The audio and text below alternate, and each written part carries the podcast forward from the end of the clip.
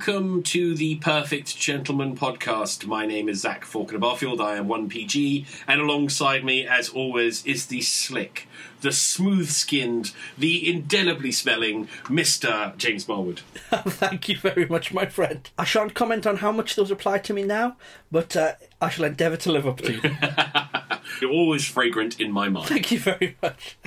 So, how are you, my friend? I'm very well, sir. Very well indeed. Good. Another good day, another good week, working and, and planning and getting things done, as our mutual friend Dave Allen would say. Same here. I've, I've had a, a nice, relaxing day, but I do have a nice bit of lamb marinating at the moment. I shall be cooking that later. Very good. It's a grooming episode today. I've got some hair uh, styling products to review, and I think you've got a few as well. Yes. And also, then we're going to talk about a very interesting subject sweating. Yes. yeah, we, we all do it. We all do it. Yes, or, or perspiring, or glistening, or glowing, I think is the other phrases that uh, are frequently used. As a colleague I worked with said, you know, women don't sweat, they glow, but she insisted that she glowed buckets. Well, yes. So we're going to talk a bit about that. But first, some hair products. James, do you do you use hair styling products? I do. I have quite unruly hair, so left to its own devices, it will either become fluffy like a, a newborn sheep and look just like wool, or it will stick up at all sorts of weird and wonderful, wonderful angles. Especially if it rains or I get uh, a little bit sweaty or I'm in a, in a human environment, it will do whatever it likes. So like you, I have um, I don't have unruly hair, but I have hair that if you don't do anything with it, it just flops. I'm, I'm very happy with my hair, but it tends to not to do anything unless you put product in it. So I've got I have six products which I've been testing over the period of the last six to eight weeks. You can have an immediate test of whether you like it or not. You know whether it smells good to you and whether it actually works in some level. But after that, you kind of think you need to get your hands dirty with it for a bit longer and see how it works with your hair and see how greasy it makes your hair and how it works in different situations over the course of a period of time rather than just giving it a quick, oh no, I don't like that. Giving any products, especially grooming products, a little bit more of a thorough test is probably worth its while. Absolutely, you've, you've got to live with them for a little while to really know what they're what they're going to do for you. Exactly. I have six products in front of me. I have London Grooming Company Clay, Dapper Dan's Matte Paste, Pall Mall Barber's Hair Styling Light Dressing Cream. I have Hawkins and Brimble Moulding Wax, Joe Grooming's Clay. Lastly, Fish Shape Firm Hold Texturizing Cream. Fish is a hairdressing brand in Soho. To be thoroughly clear, we were given all of these to test for free, which is very kind of the brands in question. But as with everything that we do, our reviews are our own, and we are not influenced by uh, the very kind generosity of the the products that we are given. Indeed. They all worked. They all did what they said on their tin. They all worked well to a certain level. They're very good at different things. Some suited my particular hair better than others. They're all different types of stuff. So some are clay, some are waxes, some are cream, so they have a different um, texture. I'll just run through them very briefly, and then people out there can make up their mind. So let's start with Joe Grooming Clay. Joe Grooming, as we spoke about previously on the podcast, the clay is very nice, a little soft for a clay, in my opinion. It's a really pleasant smell. I, I love the smell of this one. It's my sort of second favourite smelling one. The clay itself is uh, a little light for my hair.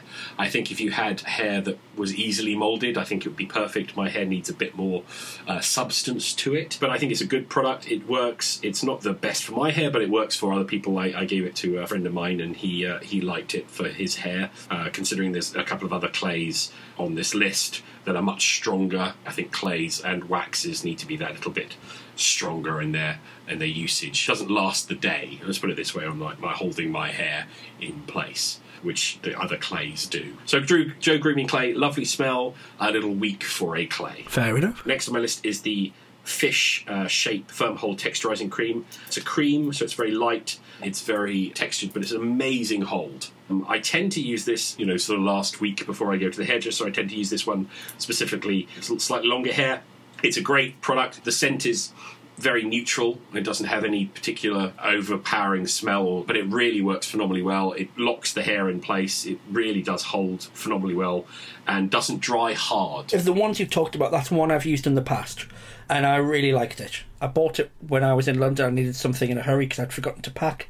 One of the chaps at the office recommended it, and he, he had fantastic long French wavy hair, and so I gave it a go, and I was I was really surprised. I liked it, but again, like you say, it's for for longer hair.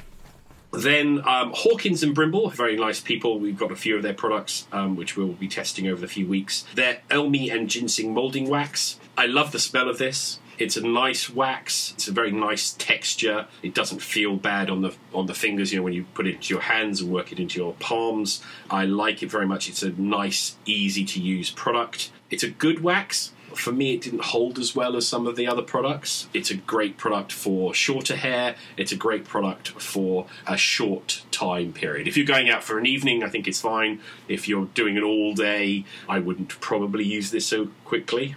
But it's a lovely product. It's a great scent and it's a nice wax. Then moving on to Dapper Dan's matte paste, high hold, low shine. A bit like a clay, they're matte paste, same sort of texture as a clay. I like it. There's lovely texture and quality to the product. I like the feel of it. For me, the scent's a bit off, but that's just my personal uh, taste. I think it's very barbershoppy. So for some people, I think they'd like that. I tend to like that sort of smell. It's not a horrible smell in any way, shape, or form, but it's a great quality product. On my list of holds, it's kind of the the third longest holding clay paste that I come across. I use it quite often. I tend to use it when I'm going out and I know I'm not going to be sweating too much. We'll come back to the sweating thing later. It's definitely a good product. I love the packaging. Certainly, if you like that barbershoppy smell, I think it's a good one come to my final two Pall Mall Barber's Hairstyling Light Dressing Cream. I love the smell of this product. I don't know why, I love the smell of this product. It's a really nice, light, citrusy fragrance. It's a molding cream, so it's very light.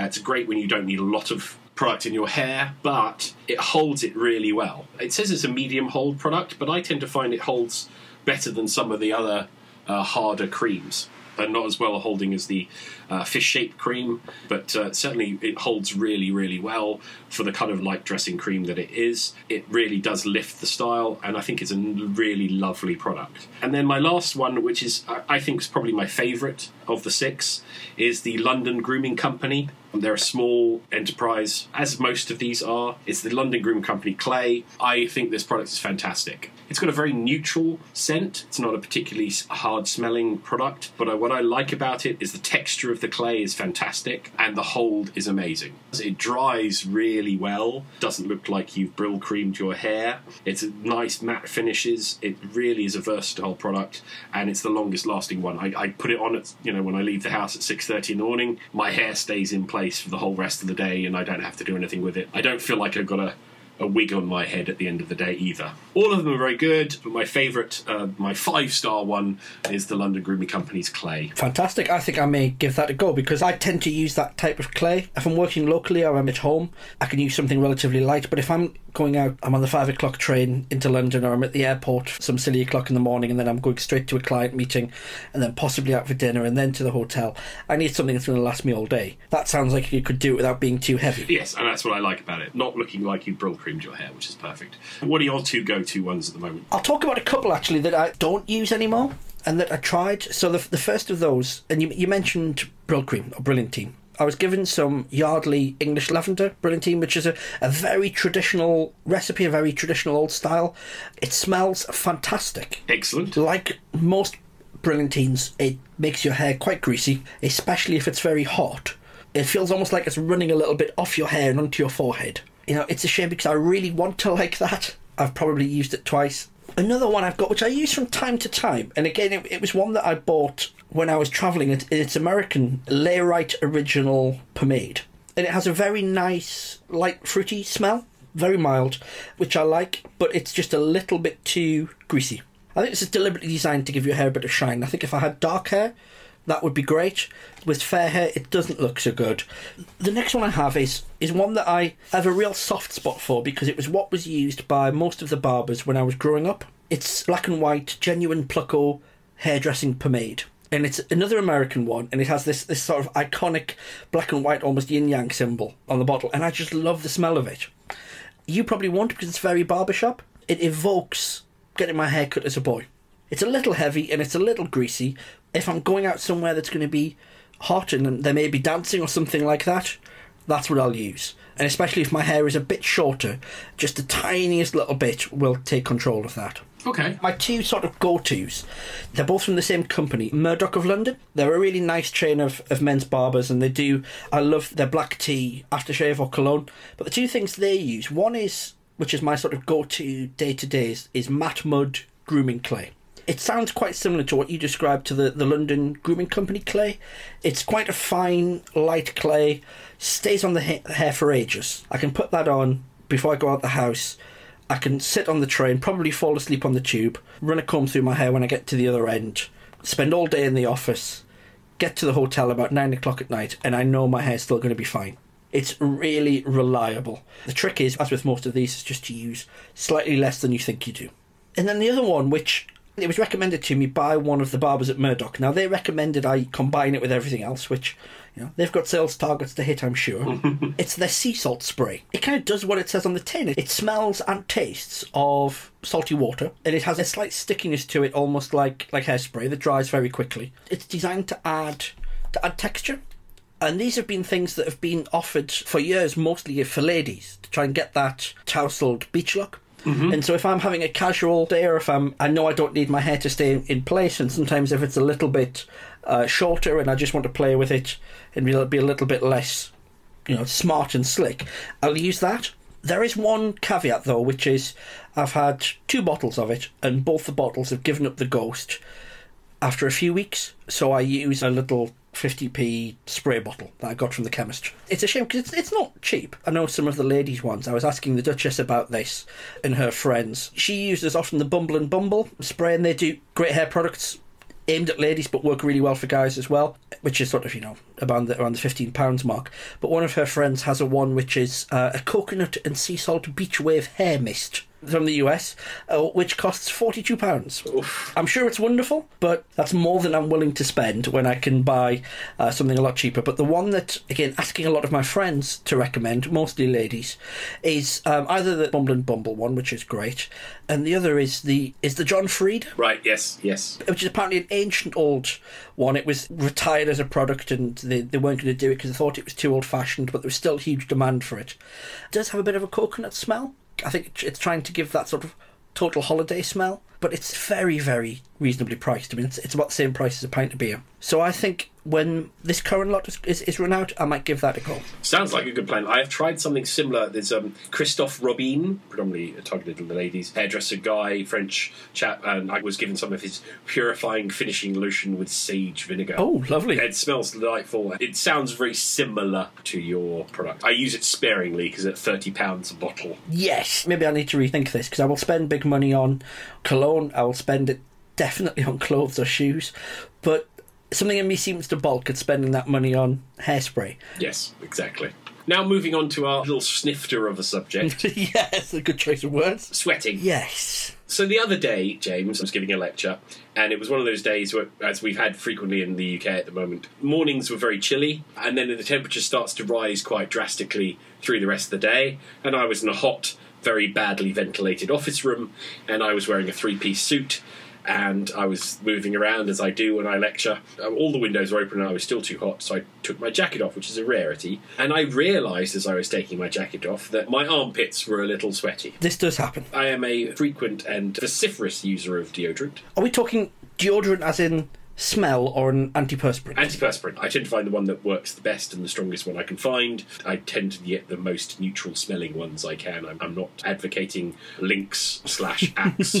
the teenage boy chemical attack. but even then, unless you're reapplying your deodorant vociferously through the day, which is a little sometimes a little difficult to do, it's one of those problems that you come across. So, ha- have you had this issue, and what's your kind of I I have, especially like your Isaac, when you when you're going out early in the morning and it can be two or three degrees, and yet by mid afternoon it's eighteen or twenty. You've got a choice between freezing in the morning or sweating later in the day. British weather being what it is, you can't guarantee that you'll get the sweating later in the day bit. So I'm much like you. I, I tend to use a relatively neutral smelling antiperspirant. So it's very hard to find ones which are scentless. And if any listeners have a recommendation, I'd be really interested. I tend to use one which has a, as low a scent as possible and one that fits with the, the aftershave or the cologne I'll be wearing. So it'll either be citrus based or it'll be smell a little bit of greenery or it'll be slightly spiced or something like that. I don't want the smell from it. I just want it to stop me putting my hands up or, or pointing at something in the office when I've got my jacket off and realizing I've got this huge wet stain under my arm, which is just unsightly. I don't generally wear undershirts. Uh, I find them quite uncomfortable, and I tend to only wear them if I know I'm going to be very cold. What I tend to do is as much as you do. However, I did when I was in India. I found because it was so very unbearably hot, it was in the, the mid to high 40s at times. Not everywhere I was working was air conditioned, and I was sweating a lot. I was meeting clients, I was trying to be as presentable and as, as persuasive as possible. So I wanted to manage that.